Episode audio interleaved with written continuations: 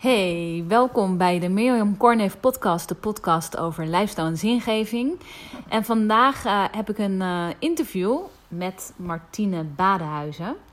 En wij zijn leeftijdsgenootjes en eigenlijk kennen we elkaar uh, niet persoonlijk, maar bij toeval kwamen we op elkaars pad omdat Martine zo goed als blind is. En ik heb natuurlijk een kinderboekje geschreven wat ook over een blind meisje gaat en een doof kindje. Maar goed, um, dat neemt niet weg dat we vandaag gewoon een interview met elkaar hebben. En dat ik haar een enorm inspirerende vrouw vind op het gebied van hoe zij haar leven weer heeft zin gegeven en vorm gegeven. Nadat ze op haar twaalfde dit meemaakte. En ik vind het ook heel uh, mooi om te weten hoe zij haar leven leeft. Ook al is ze nu inmiddels ook zelf moeder geworden. Dus daar gaat uh, dit interview over. En ik dacht, uh, ik geef Martine gewoon het woord. En uh, dan kijk ik welke vraag ik daarop kan stellen. Dus Martine, stel jezelf eventjes voor als je wil.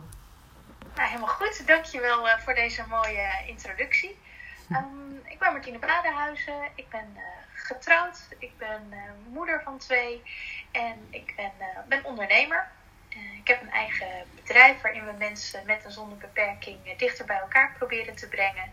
En daarnaast, uh, zoals je al vertelde, ben ik slechtziend geboren. En op mijn twaalfde ben ik nog veel slechter gaan zien. En ja, de een zegt dat het blind is, de ander zegt dat het zeer slechtziend is. Maar het komt erop neer dat ik alleen nog hele goede licht- en donkere contrasten zie. Vertel wel eens aan mensen van, nou, als je een witte tafel hebt en je legt er iets geels op, dan zie ik het niet liggen. Leg je er iets roods op, dan merk ik dat er wat is. Mm -hmm. um, en als de boodschappen net gedaan zijn, dan heb je misschien nog kans dat ik zeg van, goh, zouden dat misschien de tomaten zijn? Uh, maar dat is dan niet echt dat ik het zie, maar dat is dan een totaal interpretatie van allerlei factoren bij elkaar. Ja, precies.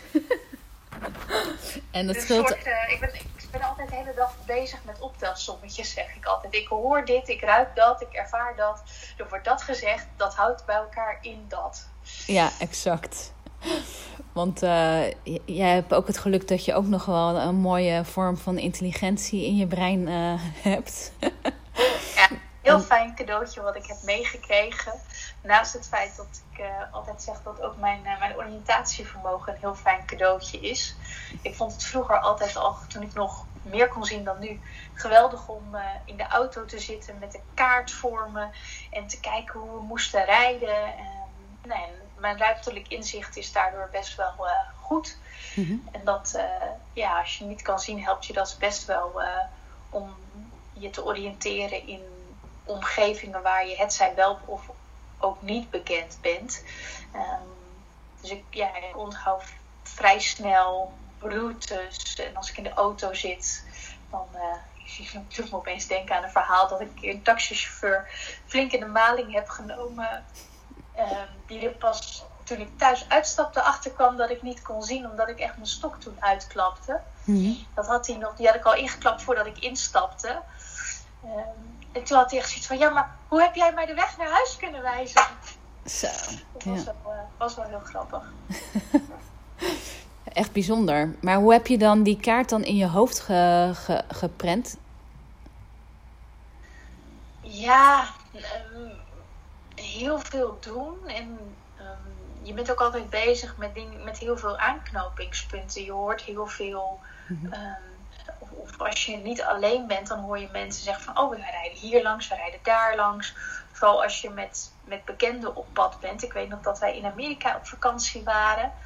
Um, we hadden een auto gehuurd, we waren echt aan het rondreizen. En we hadden besloten om geen uh, navigatiesysteem te huren. Mm-hmm. nou ja, mijn man die uh, vond ja, die vertelt gewoon heel veel waar we zijn en waar we rijden. Want anders is uh, autorijden echt heel saai, kan ik je vertellen. dus we maakten al nooit zo heel veel kilometers op een dag. En we waren op een gegeven moment op zoek naar een, uh, ja, een overnachtingshotel. En dan is, nou, ik zie hier ook, ik zie hier McDonald's en daar is uh, dat restaurant. En oh, er is ook nog een winkel hier.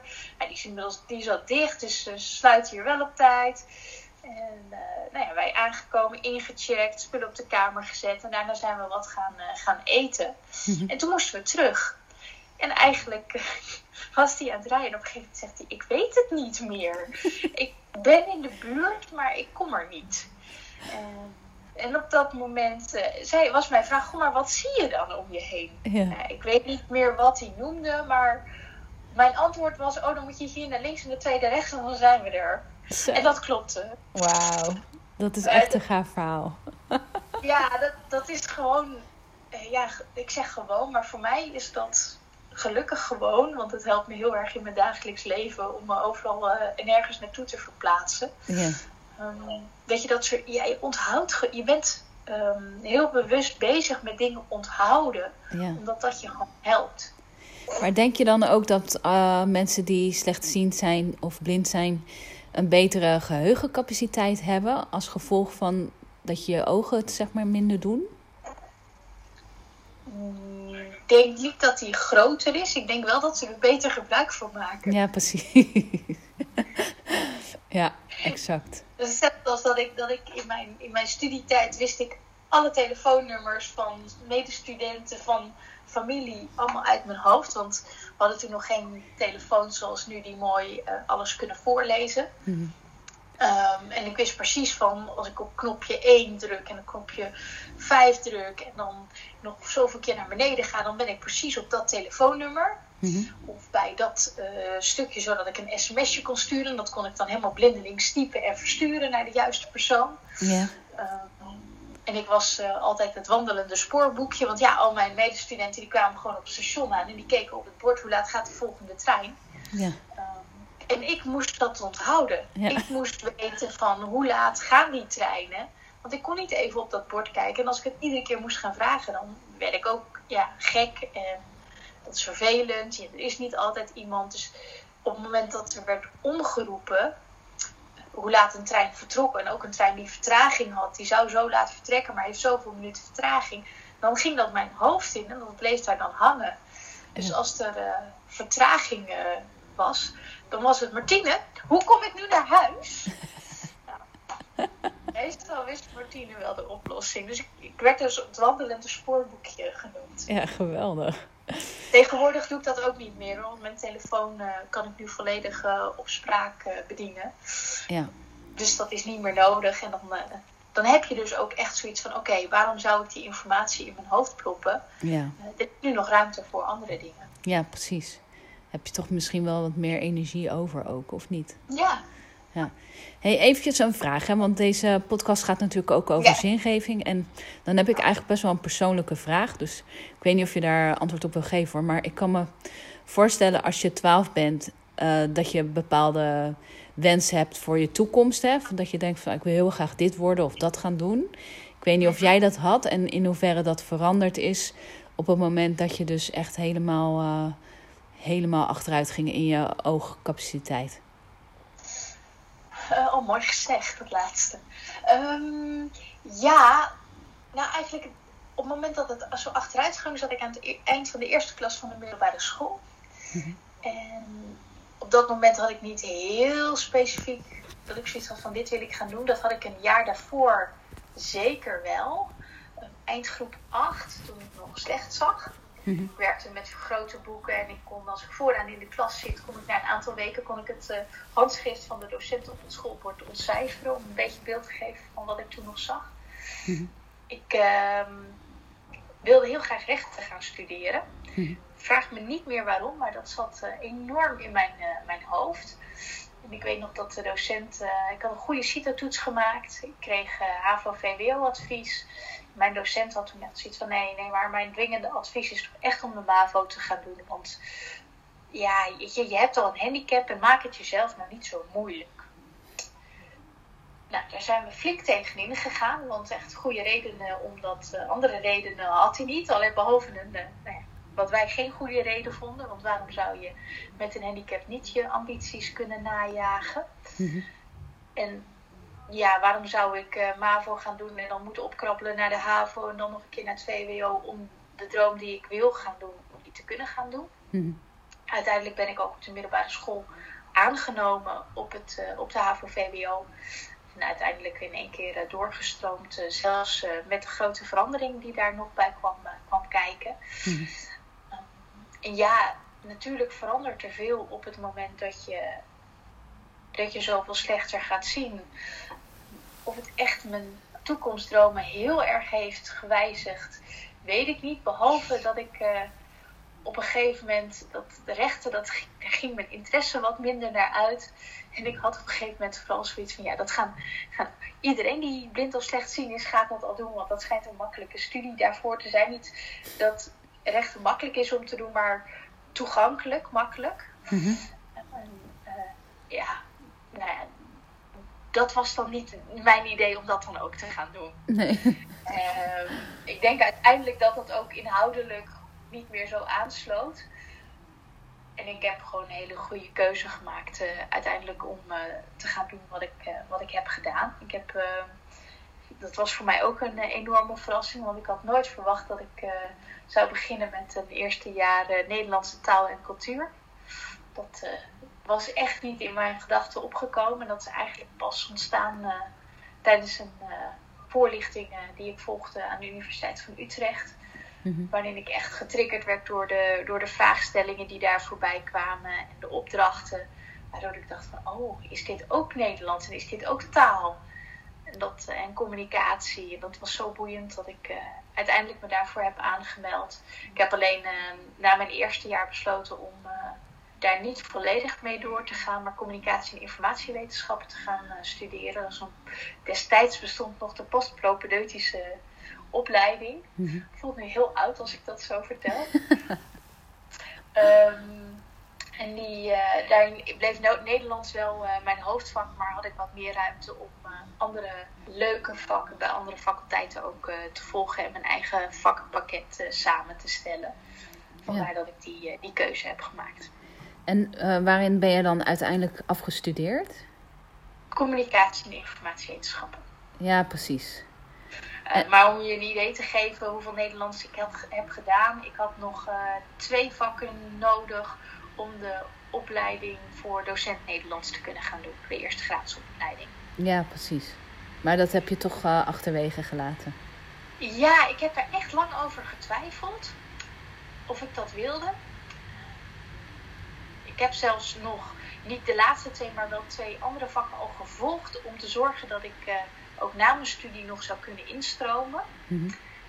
Alleen ik merkte toen ik eenmaal aan het werk was dat de doelgroep middelbaar onderwijs niet de groep is waar ik het liefst mee werk. En dat dat toch wel volwassenen zijn. Mhm. Dan ga je het meer hebben over het geven van, uh, van trainingen. Daarvoor had ik deze lerarenopleiding niet nodig. Nee. En uiteindelijk heb ik daarom ervoor gekozen om dat niet te doen en meer bij een organisatie te gaan werken waar ik uh, in eerste instantie vrijwillig trainingen ging geven, maar onder job helemaal ben opgeleid tot, uh, tot trainer. Oh, fantastisch. En van daaruit is, het, uh, is jouw ondernemerschap ook ontstaan, of niet? Nee, eigenlijk weer ook niet. Dat was wel absoluut een interesse die ik had. Ik werkte op een gegeven moment op de, op de communicatieafdeling dat was super leuk. Alleen ik wilde graag, uh, graag wat anders gaan doen. Ik ben toen heel veel gaan, uh, gaan solliciteren. Ik was net afgestudeerd. Merkte dat dat wel echt heel lastig was.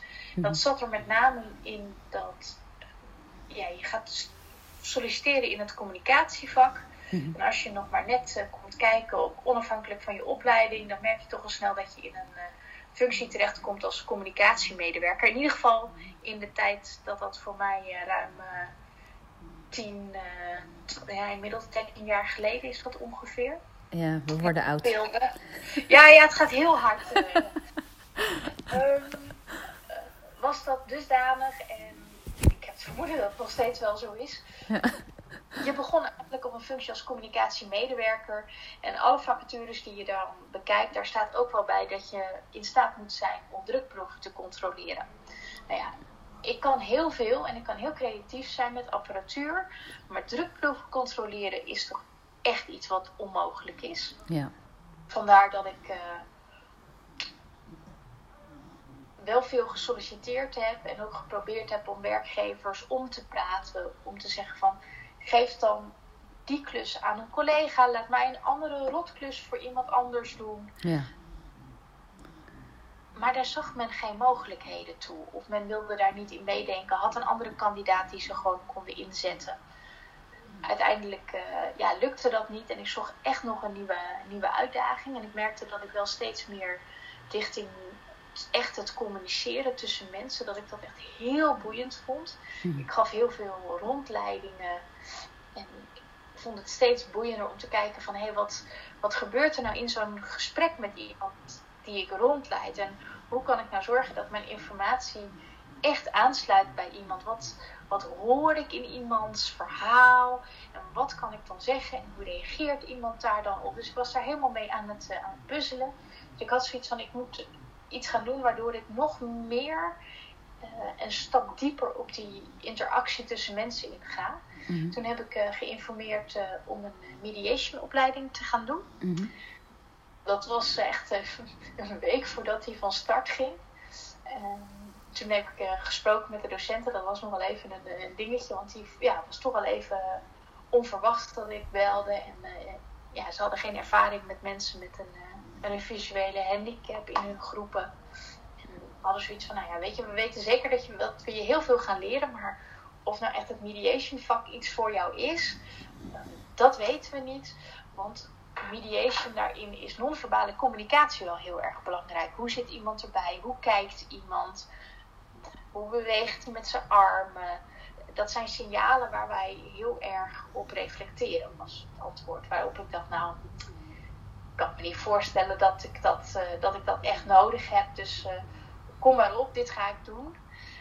Ik had ook tijdens mijn studie heel veel met uh, interactie gedaan. Het, het, analyseren van gesprekken tot in de kleinste details op papier uitwerken. En dan kijken hoe reageert men op elkaar.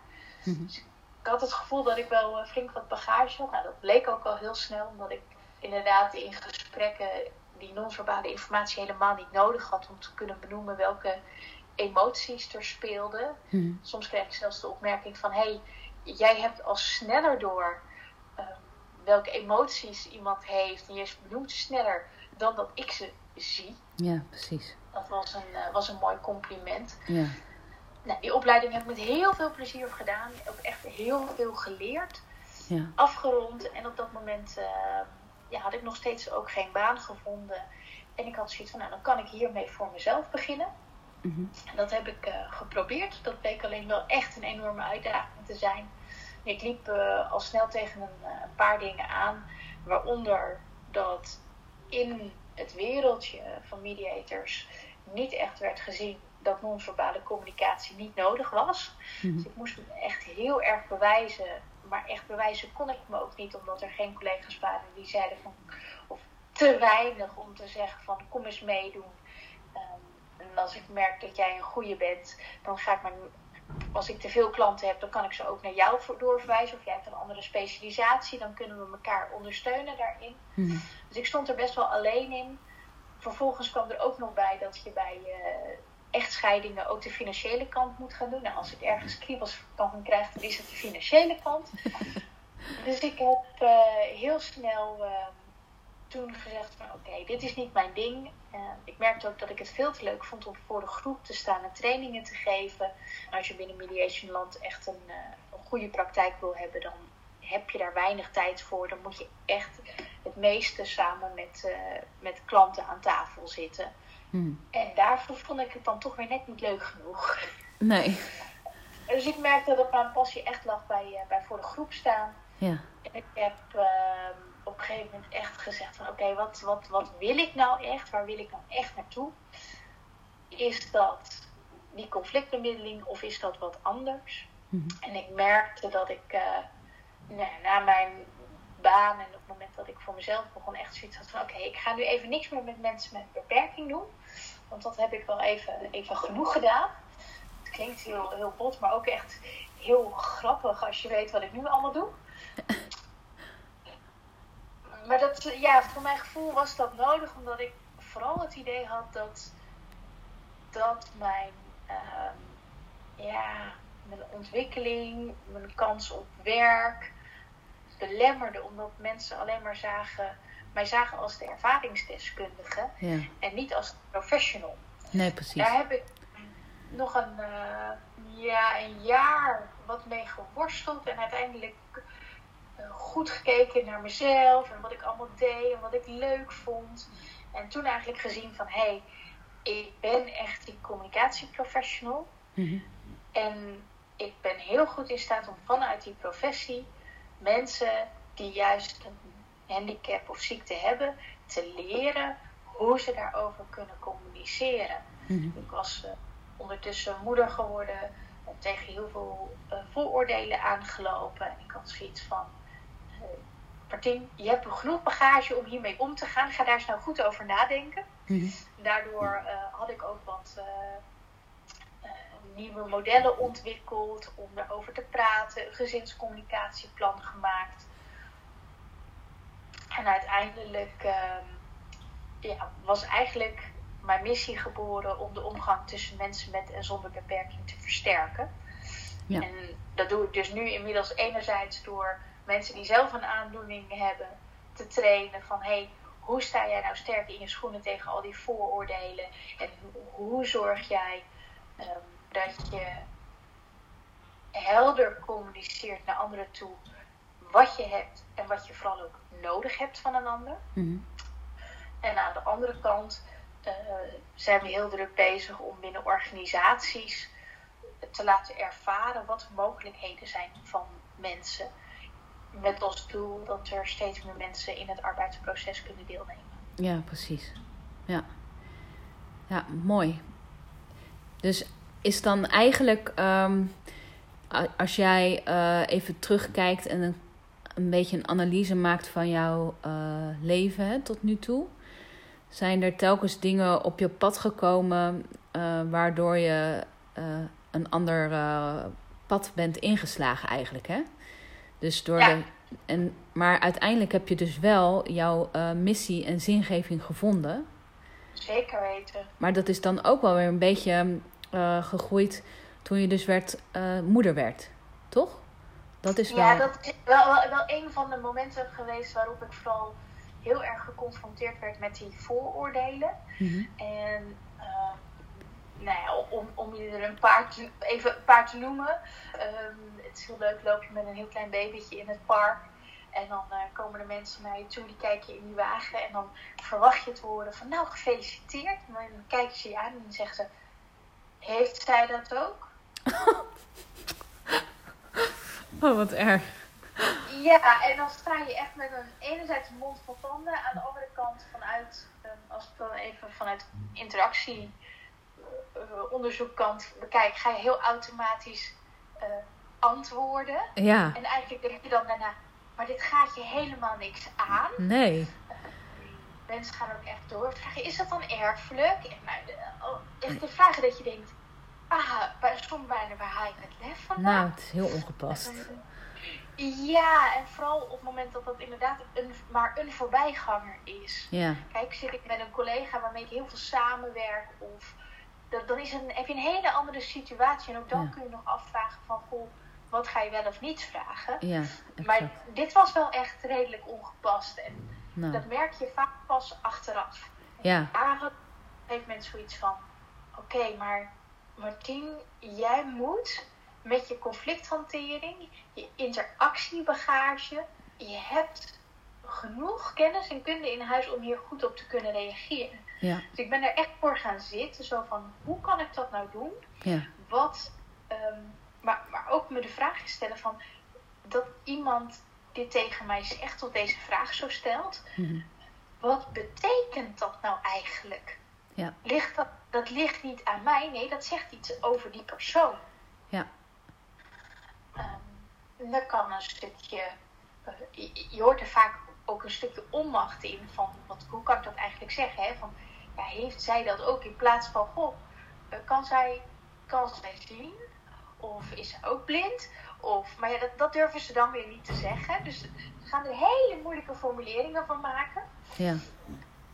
En ik ben toen eigenlijk begonnen met het maken van een, uh, van een gezinscommunicatieplan. Waarin je ja, het bedrijf bedenkt ook van goh, hoe wil ik me presenteren, hoe wil ik gezien worden. En ik had echt zoiets van: ik wil dat ons gezin gewoon als ja, gezin gezien wordt. Waar ook straks kinderen kunnen komen spelen. Mhm. Ehm, ik wil ook dat mijn kinderen vriendjes of vriendinnetjes hebben die over de vloer komen. Ja. En dat ik als, ehm, als moeder word gezien waar je nee, eventueel je kind eh, kan achterlaten. En misschien, klinkt altijd een beetje raar, maar ik wilde, vond het ook wel fijn als mensen me als, als werkende moeder zagen.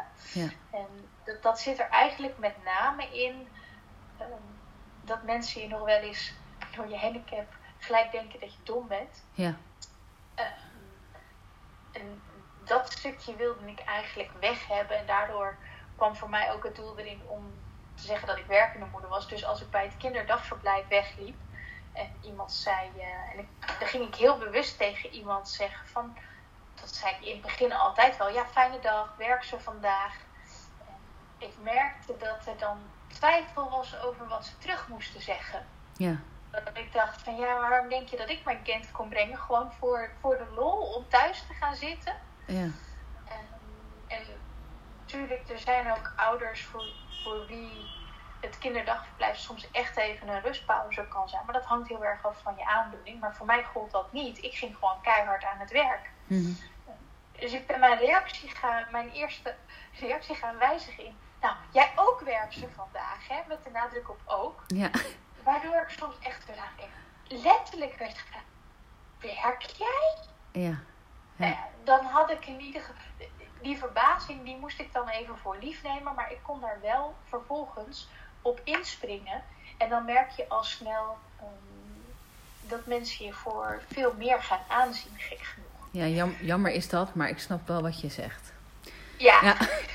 Ja, maar dat is. Je loopt zo erg tegen oordelen op van mensen en hoe mensen elkaar veroordelen. En dat Ja. is echt. En misschien is dat nog wel een grotere handicap dan het feit dat je, dat je gewoon letterlijk gewoon minder goed kan zien. Snap je wat ik bedoel? Ja. Ja, dat, dat, deel ik met je. Nou ja, daarom had ik op een gegeven moment zoiets van: oké, ik moet hier gewoon meer mee gaan doen. Ik had daarnaast de ervaring al vanuit mijn studietijd toen ik mijn eerste stage moest gaan eh, zoeken.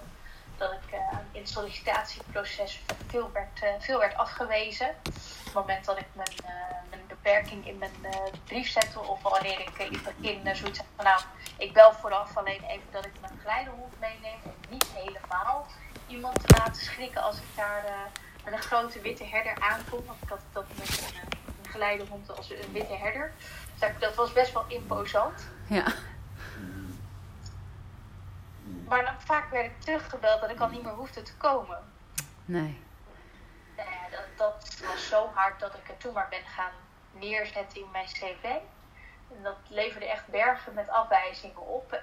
Dat, die zullen vast niet allemaal zijn geweest vanwege die handicap.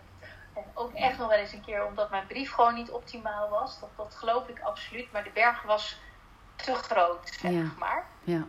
En het bewijs was eigenlijk toen ik wel werd uitgenodigd. En ik eh, dus eigenlijk heel blij was. Want ik dacht, nou, die zien dus de, de mogelijkheden. Mhm. Ik kom binnen. En eh, mijn eh, contactpersoon komt naar me toe. En die geeft me een hand. Die zegt, ja, welkom. Ik zag alleen pas eh, een uur geleden dat je een, eh, een, beperking, een visuele beperking hebt. Maar ja, ja, toen was je natuurlijk al onderweg. Kon ik je niet meer afbellen. En toen? Ja, dan sta je echt met een tanden. Ja. Ehm, moet je heel snel in je hoofd schakelen. Ja. En dan kun je alleen maar zeggen van ja, nu ik er toch ben, zullen we dan toch maar koffie drinken. Ja. En dan kom je dus in een gesprek terecht waarin je gaat uitleggen, eh, vooral ja, moet gaan uitleggen, niet jezelf moet gaan verdedigen. Wat, Nee. heel, lastig, wat heel lastig is om niet te doen, Mhm. wat je allemaal wel kan. Uiteindelijk was het einde van dit gesprek dat deze meneer zei van weet je, er is een wereld voor mij open gegaan. Ik wist echt niet dat dit allemaal mogelijk was. Nee. En ik wil dat jij bij ons komt werken. Ja. En de oprechtheid die daar ook echt in zat. En niet de liefdadigheid, want dat is ook nog wel zo'n dingetje. Ja. Ja. De oprechtheid heeft me ook doen besluiten om dat ook te doen. Ja. Maar het heeft mij echt geleerd dat mensen heel onwetend zijn. Ja. Ja. Klopt. En dat ik eigenlijk de enige ben die ze kan informeren Ja. over die mogelijkheden. En Ja. dat wat voor mij heel logisch is om met een computer met spraak te werken, een telefoon te hebben waarop ik kan werken, Mhm. dat al die dingen voor iemand anders niet logisch zijn. Ja. Ik loop nog steeds wel eens. Het gebeurt echt wel minder dan tien jaar geleden. Maar ik, als ik mijn telefoon in mijn handen heb en ik sta ergens gezegd iemand echt, sta je daar nou op te kijken? Ja. Ehm, kan je dat dan toch zien? En ik zeg nee. Dan kun je hem toch niet gebruiken? Nou, dan zet ik mijn spraak even wat harder dan die normaal staat. En dan, oh, kan dat ook is het dan? Ja, ja. En het is niet erg om uitleg te moeten geven, maar het is wel fijn als iemand er voor open staat van hé, hey, hoe kan het wel? In plaats van dat je je echt moet verdedigen omdat mensen al bij voorbuiten roepen van ja, maar dat kun jij natuurlijk. Jij kunt natuurlijk niet met een telefoon of een iPad werken. Mhm. Ja, precies. Ja, want toen, toen besloot je dus daar te gaan werken. En eh, hoe is dat eh, vervolgens gegaan? Heb je er lang Ja. gewerkt? En, eh, Nou, nee, want het was een stageplek en de opdracht die ik zou gaan doen, die ging uiteindelijk niet door. Dus ik heb er een week of drie, vier gezeten en toen is het gestopt. Maar in basis was dat heel positief. ja. En het waar, was puur op de, op de opdracht eh, dat ik daar niet verder kon. en wat is en er toen dat gebeurd? ook inhoudelijk niet zo aansprak. Nee. Maar eh, wat gebeurde er toen? Hoe is je leven daarna verlopen? Ehm, daarna ben ik, heb ik mijn stage vervolgd bij de geleidehondenschool en daar ben ik eigenlijk blijven, eh, blijven werken tot ik, tot ik voor mezelf ben begonnen. En Omdat ik eh, die mediationopleiding had gedaan Ja. en zoiets had van nu ga ik voor mezelf beginnen. En hoe lang is het nou geleden dat je bij, voor jezelf bent begonnen? Ehm, ja, dat is officieel in 2011 en ik ben in 2015 heb ik echt de knoop om doorgehakt en ben ik met, met nee, de missie begonnen zoals ik die net verteld heb. Ja, dus zes jaar lang volg jij je, je missie, zeg maar. Ja. En eh, merk je nu je dat al zes jaar aan het doen bent, eh verschil ten opzichte van zes jaar geleden? Is er, is er echt al wat veranderd? Of ben jij zelf op een bepaalde manier veranderd? Of kan je daar wat over vertellen? Ik verander iedere dag, want als ondernemer Ja. moet je toch wel iedere dag een stapje uit je comfortzone zetten. Dat zul je misschien herkennen. Ja, zeker. Op het moment dat ik dat niet doe, kom ik ook niet vooruit. Is niet, dat kan best pittig zijn, dus soms doe je het ook een dagje niet. Maar ik, eh, ja, ik heb echt wel heel veel geleerd. Kijk, er is echt wel. Er zijn echt wel dingen veranderd. Of dat nou volledig door mij komt, dat, dat denk ik niet. Ehm, er wordt gelukkig als het om eh, inclusiviteit en over toegankelijkheid gaat, wordt er door heel veel mensen aan de weg getimmerd. Ik denk alleen wel dat de mensen die wij mm, getraind hebben, dat we daar echt wel een mooie, mooie bijdrage hebben geleverd aan het ja, enerzijds inzien van hé, er, ja, iemand met een handicap of ziekte is absoluut meer. Mhm. De mooiste opmerking die ik nou, toch wel regelmatig na een training krijg, is nou, het zijn eigenlijk gewoon normale mensen. Dat is enerzijds natuurlijk heel pijnlijk. Aan de andere kant, als iemand dat tegen mij zegt, dan denk ik, dan heb ik het goed gedaan. Ja, Dan heb ik mijn doel bereikt. Ja. Dan is het aan een ander om weer een stap verder te gaan. Ik zit echt op die, op die awareness van zie dat er meer mogelijk is en ga eens in mogelijkheden denken. ja, En als we het over, over bedrijven hebben, dan is het aan een ander om te zorgen dat daar ook kennismakingen komen met kandidaten. Dat die daar worden geplaatst en alle, alles wat daarbij komt kijken te weten. Dat is, dat is niet mijn cup of tea, zeg ik dan. Maar, Mhm. Mhm. mm, En ook voor eh, de groepen die ik heb getraind eh, aan mensen die zelf een aandoening hebben. Eh, en dan zowel eh, mensen die het zelf hebben of gezinsleden daarvan. We hebben ook wel ouders getraind van kinderen met een aandoening. Mhm. Dat is, kan ook heel ingewikkeld zijn. Hoe vertel ik, hoe leg ik aan anderen uit dat mijn kind soms anders reageert, vooral bij onzichtbare aandoeningen. Ja, Denk aan autisme ja. en alle, alle variaties die daaronder hangen. Mhm. Autisme is een heel breed begrip. En als, ik, als je willekeurig aan, aan vijf mensen vraagt die, eh, van wat is autisme, zullen ze je allemaal een ander antwoord geven. Ja, En dat zal, kan komen doordat ze het of alleen maar over in de media gelezen hebben, of omdat ze toevallig een nicht of neef hebben die het heeft Mhm. en een aantal flarden daarvan opgevangen hebben. Mhm. De ander heeft misschien een partner die een onderdeel van autisme heeft. Die kan er wat specifieker op aangeven wat de impact daarvan is. En een ander ehm, heeft misschien niet eens een idee, die kent het woord, maar wat het eigenlijk is, ja, geen idee. Of dat is toch, eh, dat, is toch dat zijn mensen die goed in de IT zijn, is het dan. ja. Ook Want daar wordt vooral veel over geschreven. Ja, Terwijl als je echt aan ouders gaat vragen van goh, jouw kind, wat heeft dat nou eigenlijk? Eh, ook zij gebruiken nog wel eens die term. En dan zeg ik van goh, maar als ik nou tegen jou zeg dat ik een periodiek alternerende nystagmus ehm, heb, weet jij dan wat ik heb? Mhm.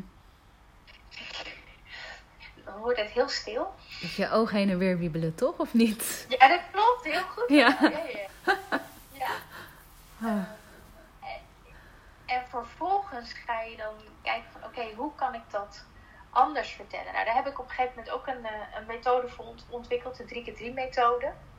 Heel makkelijk te onthouden aan, eh aan Pippi Langkous. 3x3 is het. Ah Ik ja. zal niet verder klikken, want dat kan ik niet. Dat is ook uit onze tijd, dat weet ook niet iedereen. Nee. nou, tot nu toe kennen, we kennen de meeste mensen het wel hoor. Dat scheelt.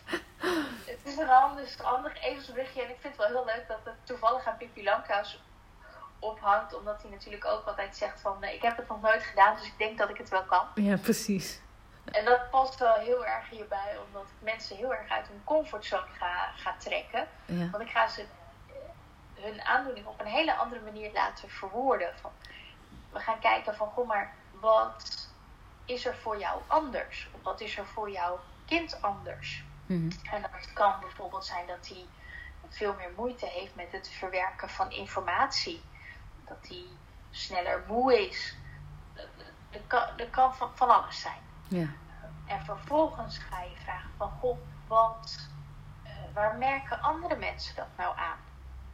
En als laatste gaan we kijken, wat heb jij of wat heeft jouw kind nou nodig van een ander om fijn mee te kunnen doen? Mhm. En ik merk altijd als ik dat aangeef, en dat bij al die, deze drie kopjes maar drie zinnen mogen maximaal, ehm, dat de helft van de groep die raakt in paniek en die denkt echt, ja maar hoe moet ik daar zoveel zinnen aan wijden? Want ik, ik heb maar één woord voor mijn aandoening. Mhm. En de ander denkt echt, ja maar ik heb, eh, ja dat, dat past niet. Dat is zo weinig, daar kan ik niet alles in kwijt. Nee. En dat vind ik altijd een hele leuke uitdaging om mensen dan te helpen om echt even buiten zichzelf te gaan staan. Even in de rol van die onwetende buitenstander te gaan, zo buitenstaander te gaan staan. Mhm. En te denken van oké, wat kan ik die persoon aan informatie geven waardoor die mij echt beter begrijpt. Ja. Ja. Ik weet eigenlijk niet meer bij welke vraag dit hele verhaal naar voren kwam. Maar Nou, ik vroeg eh, sowieso natuurlijk of iets wat er exact is veranderd sinds jij je missie bent eh, aan het vormgeven. Ja. Nee, Maar- ik merk dus wel dat mensen echt zoiets hebben van, ja, hier, hier kan ik wat mee. Of dat je mensen terug hoort die zoiets hebben van, ja, dit, dit helpt me echt. Dit maakt me zekerder naar andere mensen toe. Omdat ik nu het gevoel heb dat ik ze, dat ik niet telkens opnieuw een verhaal hoef te vertellen. En dat vind ik wel heel fijn om terug te horen. Ja, ja Dan precies. heb ik wel echt het gevoel dat ik wat bereik. Ja. ja, en sowieso denk ik, ehm, als ik bijvoorbeeld kijk naar mezelf, eh, ik ben natuurlijk eh, ik heb geen auditieve of visuele beperking. Maar ik ga wel al heel veel jaar om met uh, mensen met een auditieve en visuele beperking. En voor mij is het ook wel heel leerzaam hoor, om op te trekken met de doelgroepen. Hè, dus om uh, te zien uh, wat is er nog wel mogelijk, wat zijn de, de diverse oplossingen, hoe, waar loop je letterlijk en figuurlijk tegenaan en hoe kan je dat oplossen, weet je wel. Dus het is voor mij heel inspirerend, juist om met de doelgroepen op te trekken. Ja. En, uh, en ook gelijk een stuk dankbaarheid ook wel hoor. Dat, uh, het, uh, dat je leven gewoon wel iets makkelijker is. Op het moment dat je gewoon al je zintuigen goed kan gebruiken. Ja, snap je wat ik bedoel? het scheelt. Ja, ja. Ja, ja, ik snap wat je bedoelt. Aan de andere kant, natuurlijk zijn er zijn echt wel momenten dat ik er tegenaan loop hoor. En dat ik een keer flink gefrustreerd ben als ik weer ergens tegenaan loop. Of iemand heeft iets op een andere plek gezet en ik kan het niet meer vinden. Nee, en dan zeg ik, waar is het gebleven? En dan is het, ja, het staat daar. Dat ik echt oké, daar heb ik dus al drie keer ongeveer gevoeld, maar net die iedere keer langs gegaan. Ja. Uh, of toen ik, uh, weet je, we zitten nu in coronatijd en ik ben al tijden niet met het openbaar vervoer geweest. Ik kwam pas op, uh, op het station Utrecht Centraal. Mm -hmm. En ik moest naar een andere bushalte toe dan ik gewend ben. Ja. En ik weet echt, Utrecht Centraal is voor mij heel erg thuis. Ja. Alleen precies waar dit haltenummer zat, dat wist ik niet. Nee. Ik wist wel waar het goede perron was, maar het haltenummer, dat was even zoeken. Hmm. En normaal vraag ik dat gewoon even. Alleen er liep niemand. Oh. En heel raar, maar toen opeens dacht ik, ik ben gehandicapt. Ja. Echt. Uh, en ook dat je dan naar een bus toe loopt waarvan alleen maar de achterdeur open is. Waarvan je denkt, ja, dan moet ik aan de achterkant moet ik gaan schreeuwen. Weet, kunt u me vertellen waarom? Het werkt niet. Nee. Dan ben je dus blij dat je denkt, oh, er komt daar een bus aan. Dan loop ik daar heel hard naartoe. Dan hoop ik dat er mee, dan moet ik aan iemand die daar uitkomt, moet ik het maar even vragen. Ja. Het is, het is gelukt. Maar het was wel even een moment waarop ik dacht, oh ja. Yeah. Ja. Maar ja. Uh, het feit dat je het zo op deze manier kan uh, reproduceren, bewijst wel dat jij normaal gesproken helemaal niet het gevoel hebt van uh, dat je in die zin beperkt bent. Snap je wat ik bedoel? Ja, ja, ja zeker. Nee, dit, dit, dit is Ja. echt iets wat je bijblijft. Ja. Dat je denkt, jeetje, Ja. het is, eh, normaal voelt het niet zo, omdat ik, ik moet misschien wel een stapje extra doen om te weten waar ik ben. Hmm. Alleen, ja, dat is voor mij normaal. Ja. Dat, dat realiseer je je niet altijd. Dat is hetzelfde als, ik heb een eh, blinde geleidehond. Als ik daarmee loop, dat, ja, dat maakt het voor mij zoveel makkelijker. Ja. Want dan hoef ik niet met mijn stok stukje voor stukje af te tasten waar ik ben. Um, je loopt met een stok toch letterlijk tegen dingen aan. Het zijn niet met je lijf, maar toch met die stok. Dat is Ja. toch even een confrontatie, vind ik altijd. Ja. En op het moment dat je hond dan een keer niet kan werken, Ja. Dan moet je toch met die stok op pad. Ja.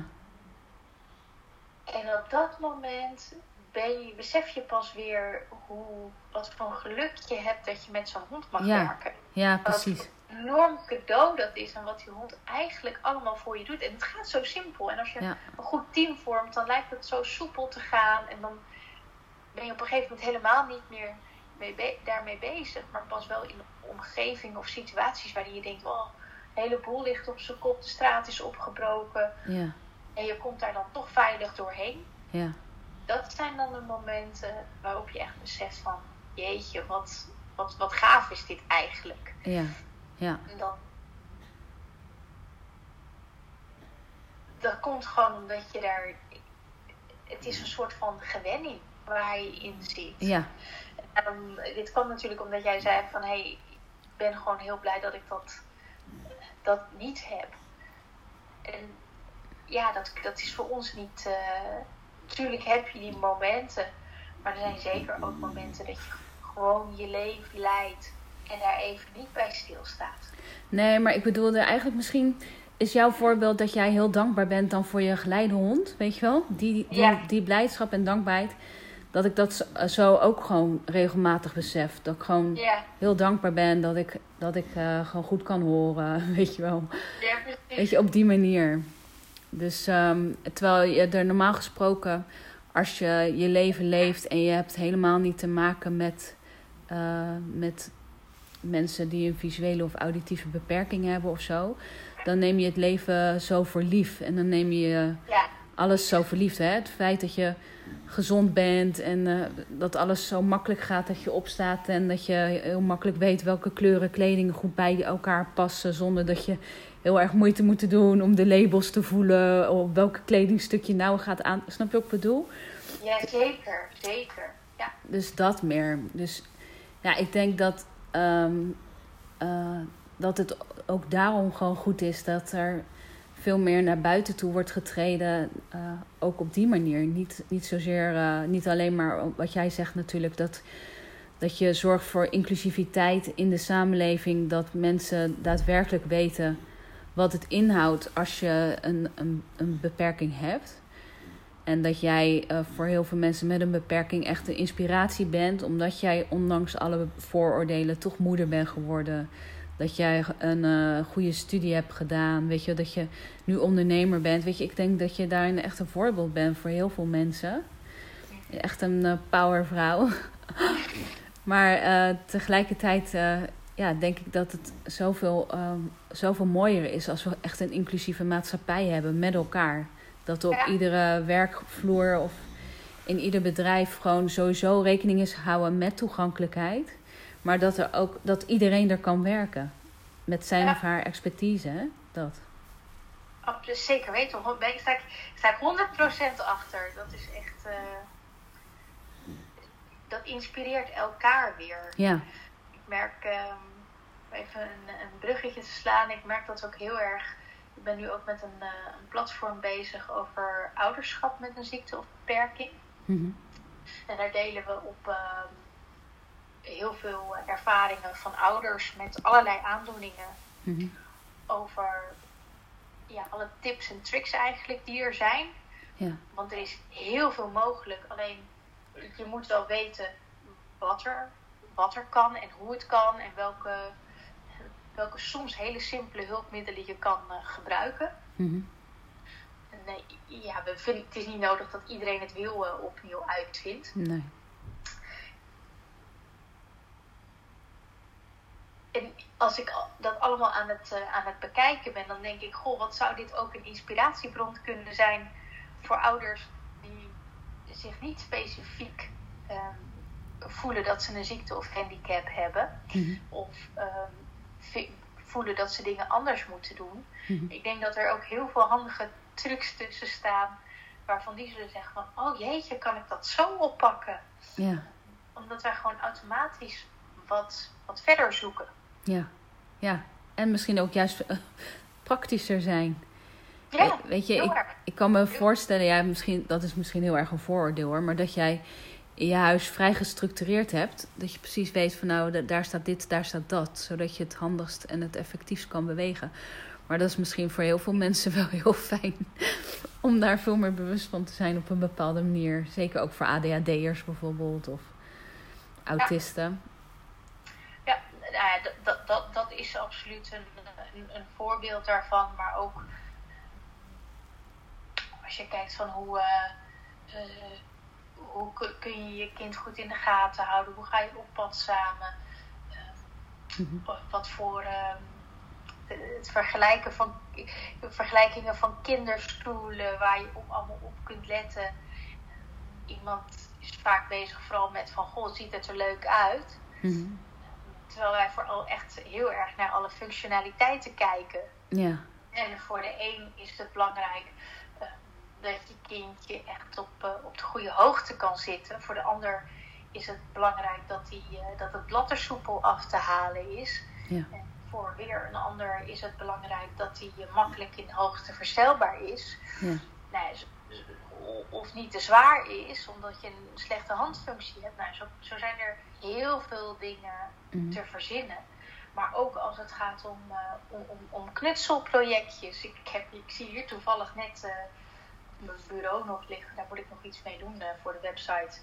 Een, uh, een mal, uh, hard plastic mal waar allemaal figuurtjes in staan. En die kun je dan met een potlood inkleuren en dan blijft er een, een figuurtje over. In dit geval zijn het volgens mij allemaal zeedieren.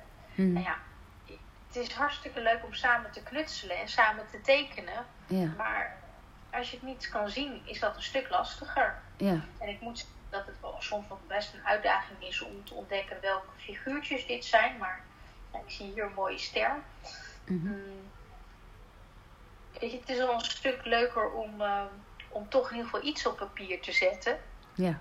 Dan om er niks op te zetten. Ja. dus dit soort mallen zijn voor mij uh, ja, fantastisch om, uh, om toch mee te kunnen doen en te kunnen helpen. En de ene keer gebruik je ze om mee te kleien. Ja. En de andere keer om, uh, om mee te kleuren. Ja. En zo zijn er veel meer dingen waarvan je zegt van hé, hey, dat, ja, dat, is, dat is handig. En ik, daarom voel ik gewoon dat. Nee, we zijn sowieso de website van 100% ouders ook aan het maken, zodat mensen die geïnteresseerd zijn of zorgverleners, dat het voor hun ook interessant is om erop te kijken en dat zij er ook meer informatie uit kunnen halen. Mm. En ik hoop straks dat er ook gewoon ouders zijn die niet direct zelf iets hebben en zeggen van hé, hey, ik ga daar eens kijken, want ik uh, zit daarmee in mijn maag en hoe zou, misschien staat daar een leuke oplossing voor mijn, uh, voor mijn vraagstuk. Ja, mooi hey, uh, Martine, ik moest jou eh, helpen onthouden, uh, uh, reminden dat, dat ik de tijd in de gaten houd. Want jij hebt zo meteen weer een afspraak en we zijn al ruim over de 51 minuten heen. Dus ik dacht, um, laten we nog één laatste, laatste shout-out doen. Dus wat wil jij graag dat de luisteraar meeneemt, aan, als onthoudt aan de hand van ons gesprek? Dat je zegt van nou als ze dit maar weten voor de rest van hun leven, dan ben ik al heel blij. of, of iets anders. Vul niet voor een ander in. Hm. Ga niet op het moment dat je iemand ziet of spreekt of tegenkomt, voor hem in of haar invullen hoe die geholpen wil worden, wat hij wel of niet zou kunnen. Hm. Stel de vraag en luister naar het antwoord. Hm je hebt ook nog wel eens soms dat wordt gevraagd: zal ik even helpen? En ondertussen word je al meegesleurd. Ja. nee, wacht even op het antwoord. Want iemand is zelf de, de beste expert op zijn gebied. Ja. Leer ervan. En vragen, gewoon vragen stellen brengt je verder dan op invullen. Ja, mooi. Mooi. Dankjewel, Martine. Ik vond het. Uh... Dankjewel voor, voor al je vragen en je tijd. Ja, nou hartstikke bedankt. Ik vind het heel erg leuk uh, je wat beter te hebben mogen leren kennen.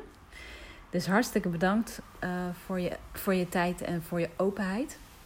En nou ja, ik, ik, ik denk dat we elkaar vast nog een keertje gaan spreken.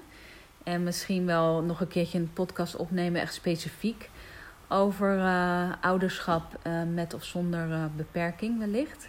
Om daar nog wat dieper op in te gaan. Maar voor nu ga ik de recording stoppen en je hartstikke bedanken voor je tijd. Dankjewel.